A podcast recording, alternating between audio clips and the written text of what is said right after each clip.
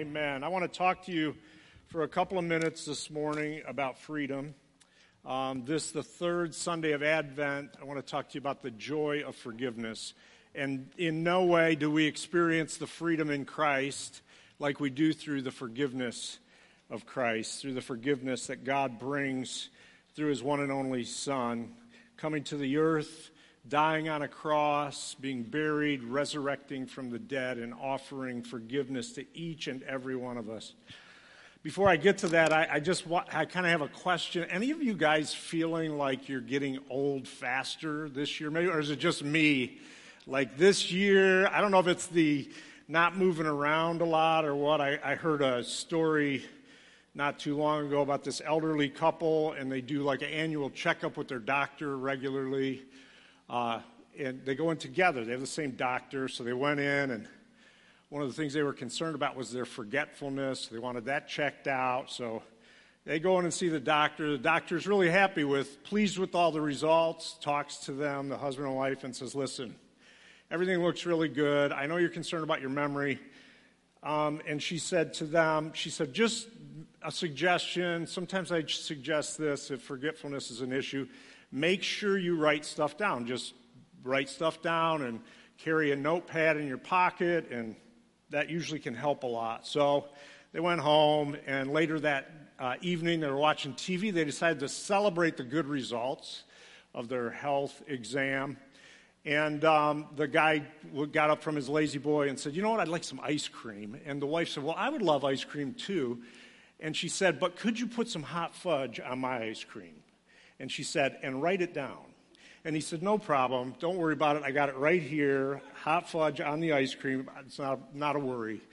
So she said, well, I would also like whipped cream on the hot fudge and the ice cream. So remember what the doctor said. Write it down. He says, I can remember that. Ice cream, hot fudge, whipped cream on top of that. Not a problem. I got it right here, right? So she says, Well, I know it's getting complex here with all this stuff. You're going to have to remember, I would like a cherry on top of that. And he says, No problem. She said, Write it down. Doctor said, Write down. He says, I've got it. I've got it. Ice cream, hot fudge, whipped cream, cherry on top. I'll be back in a little bit. So into the kitchen he goes. He's in there for about 45 minutes. He comes back out. She hears all kinds of clanging going on. He comes back out, and he's got bacon and eggs on a plate. And she looked at him and she said, I told you to write it down. You forgot my toast. Anyway. That has nothing to do with what I want to talk to you about today, but hopefully they could forgive each other for their memory lapse. Anyway, Psalm 32, I just can relate to that story, actually. Psalm 32, verse 1, it says, Oh, what joy for those whose disobedience is forgiven, whose sin is put out of sight. Yes, what joy for those whose record the Lord has cleared of guilt whose lives are lived in complete honesty. Isn't that amazing? Does that just, that scripture just feels good, doesn't it? Especially coming out of that song, Freedom, because there is just this feeling of freedom, this sense of freedom.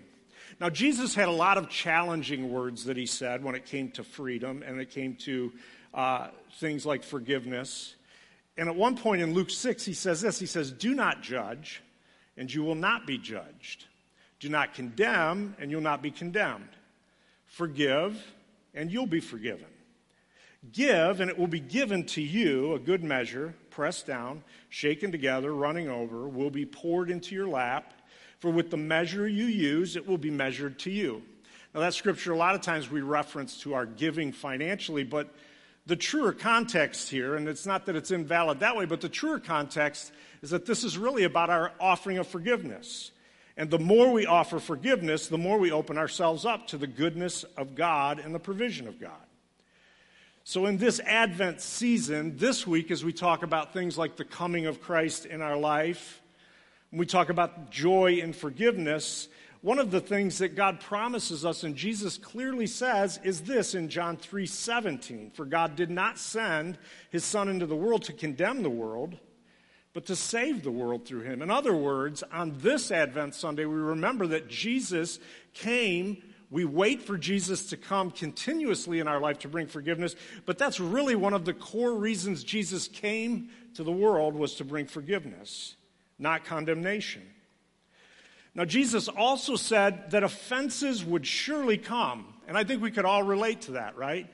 Like, offenses can most of the time come daily.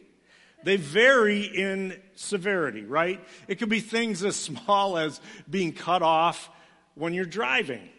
And um, I know I've cut some people off. I know I've cut some people off in this church because they've waved at me with just one finger when uh, I've done that before.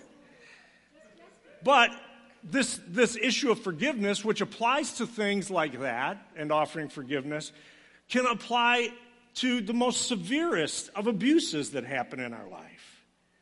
So, this is a big invitation. This is a core invitation.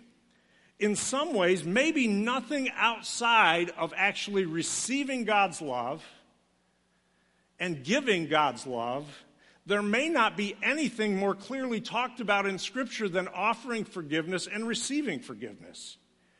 Jesus made it a clear topic over and over and over. Not only was his life about bringing no condemnation to the world, but also to offer it to each and every one of us and then to have us offer it to one another. Now, some clarifying definitions that I think can help, just simple definitions when it comes to forgiveness and unforgiveness would be this forgiveness is just, think about it this way, is just releasing from an offense. So when you are offended in one way or I'm offended in one way, forgiveness is simply to release that other person from their offense, right? That's okay. That offense too. Anyway, releasing from offense. Now, understand releasing from offense like there's not a gift of forgiveness. You and I don't receive the gift of forgiveness other than the gift God offers us, but we don't have, you don't walk around like a gift of faith. You, you have to you have to take a, make a choice to forgive. So forgiveness is releasing from an offense, but it's a choice we make. We release by choice people from debt. We release by choice people from anger that sometimes maybe they deserve. We release by choice bitterness that could try to get into our heart or resentfulness, right? So it's not a gift, it's a choice we make. Now, unforgiveness is simply the opposite of that. The exact opposite. It's to hold on to an offense, it's to carry that offense, it's to lock into it and not let go of those things that, in ways that we've been offended. Now, sometimes people get confused because, and they get almost worried, like for unforgiveness at times is held in our hearts because we feel like by forgiving the offender that somehow that releases them to abuse us again. But that's not what Jesus ever says. That would be an issue of trust. And trust is something that is earned. It is not the same as forgiveness. If someone offends you, it doesn't necessarily mean, in order for you to forgive them, that you trust them fully. Sometimes trust has to be built over long periods of time. Sometimes trust is never regained when it's abused. One, one uh, person put it this way that trust is earned in drops, but it's lost in buckets. Have you ever experienced that? Now, the scripture also tells us in Hebrews 12 15 that unforgiveness is like a poison, it's like a bitterness in our life. It literally has an effect on our life in every way. Hebrews puts it this way it says, Look at each other so that none of you fails to receive the grace of God. Watch out that no poisonous root of bitterness or unforgiveness could be replaced there, grows up to trouble you, corrupting many. Bitterness is like a root of a plant that can begin to spread. So, literally, what the scripture tells us is unforgiveness or bitterness is like a poison. And the truth is it, that unforgiveness can negatively affect our lives like a poison. In our mentally, it can affect us. Have you ever had somebody tell you, or have you ever personally stayed up because you were just you are just upset about something somebody did to you, and it begins to mentally affect the way that you go about your life. It can physically affect us. I've had people that have told me that unforgiveness actually made them feel like they were having a heart attack because they got so anxious over it. It can emotionally affect us.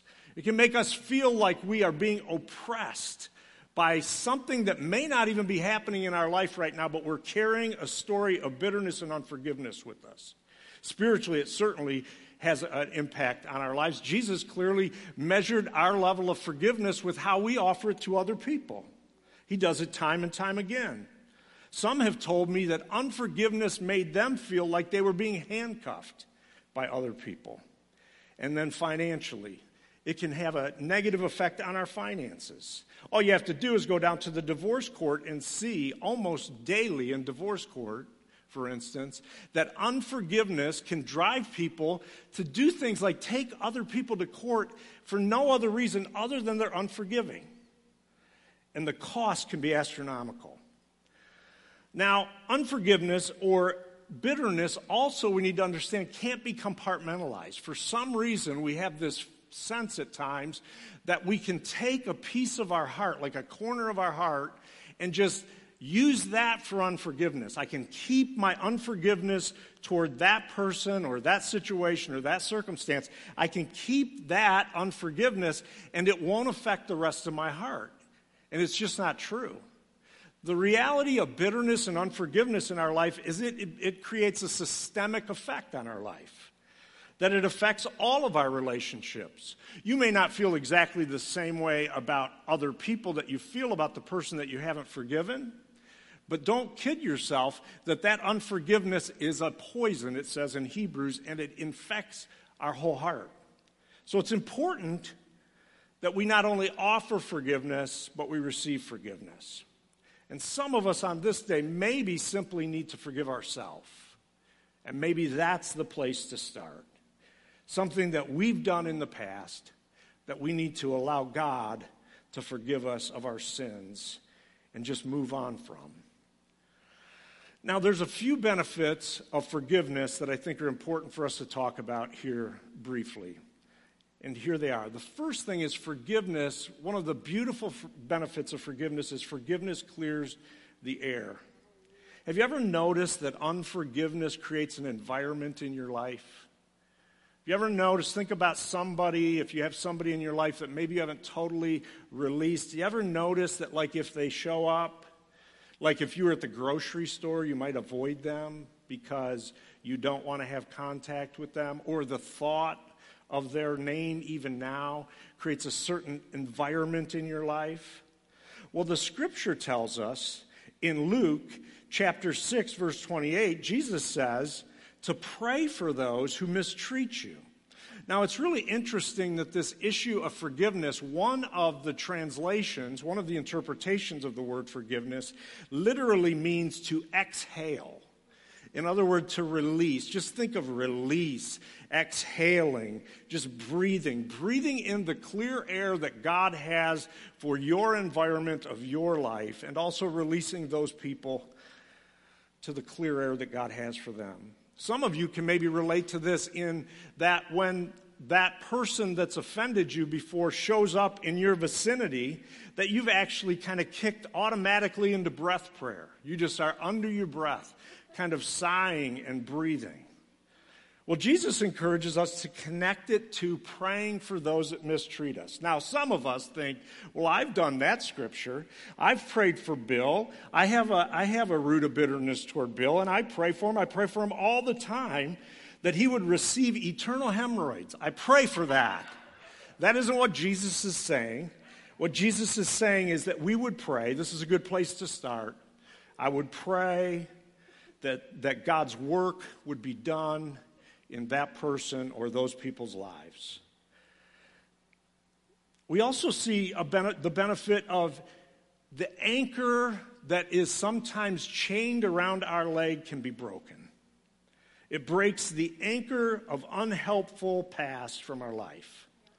See, ungrateful or unforgiveness keeps us chained to our past story by not releasing people, by holding things in uh, people in unforgiveness. Literally, you remember those old cartoons, the, the old per, the guy that was in jail, he'd have on the striped shirt and the striped pants, and around his leg he would have that chain with a big ball on the end, and it was so he couldn't, if he did get out of jail, he couldn't run away. That's literally what we do when we don't release people. We chain ourselves to our past story, which is no longer God's intent to be our story. The unhelpful part of that, God wants us to release, and it is keeping you and I from our destiny. Do you ever wonder why we use these terms? I hold a grudge, I'm harboring a grudge, I nurse a grudge. He's a pain in my neck. These are all anchoring terms. I'm having hard feelings.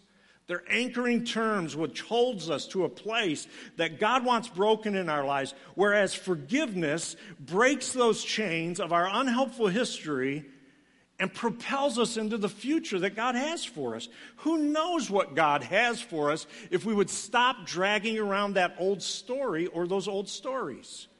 They are keeping us from the goodness that we so desire and long for. Another benefit is a life of forgiveness is transgenerational. I'll just leave it at this. Understand, everyone, we are passing down and around an example of forgiveness or unforgiveness. Our children watch our forgiveness and unforgiveness. Our grandchildren, if you have grandchildren, watch forgiveness and unforgiveness. Young people, watch one another in forgiveness and unforgiveness. Your family members are watching it, and the world is watching. If the church could bring anything to the world, it should be a spirit of forgiveness. And it should go arching over generations. The power of passing down transgenerational forgiveness. I think of the story of the father and the prodigal son and this beautiful example. And I'm convinced personally the reason the younger brother comes back home is because he watched his father be such an example of forgiveness. And even at the end of the story, when he's talking with the older brother, the father is still attempting to impart a spirit of transgenerational forgiveness into his children. Which leads me to the last thing that I want to mention here as a benefit that forgiveness releases provision. Forgiveness brings increase in your life. If we circle back around to where we started earlier in Luke chapter 6, Jesus said it this way He said, Forgive, and you will be forgiven. Give, and it will be given to you. In other words, give forgiveness, it will be given to you. A good measure, pressed down, shaken together, and running over, it will be poured into your lap. For with the measure you use, it will be measured to you. When Jesus showed up on the scene, the floodgates were open in our lives. The floodgates of not only forgiveness, but the floodgates of provision for everything going on in our lives. This Advent season, as we open ourselves up to the joy of forgiveness, know that God is just waiting to release provision in your life and mine. So, Father, even now we open ourselves. We open ourselves to your Spirit and we pray, God, that you'd help us take practical steps this Advent season as we wait for the full release of your goodness in our lives.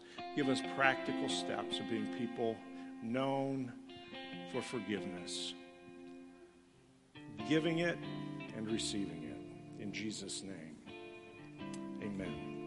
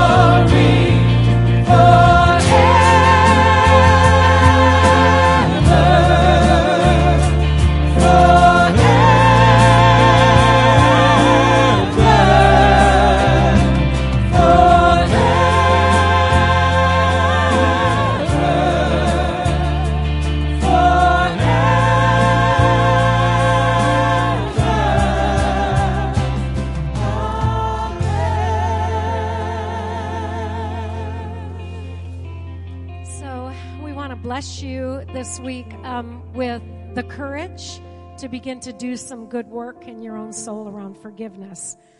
Scott recommend, uh, recommended the book God Meant It for Good by R.T. Kendall for all the small groups, but those of you who are not in a small group, in a small group of one, you might want to pull that book off the shelf and read it. God Meant It for Good, R.T. Kendall. You might want to take a look at some of the questions um, here that will be up on the website.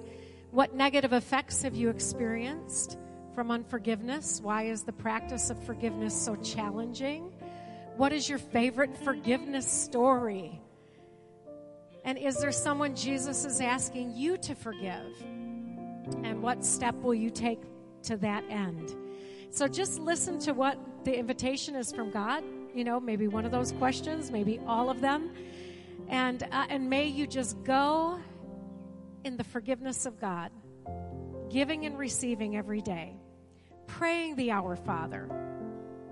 Forgive me my debts as I forgive those who have been indebted to me. Forgive me my trespasses as I forgive those who have trespassed against me. Forgive me my sins as I have forgiven those who sinned against me. God, let us hear what you're inviting us to do today. Receiving and giving forgiveness. Bless our friends. May they be the ones that are bringing it this week. A good measure, pressed down, shaken together, and running over. In Jesus' name. Bless you guys. We'll see you all the ways every day this week on our website and on Facebook and, uh, and next week. God bless you all.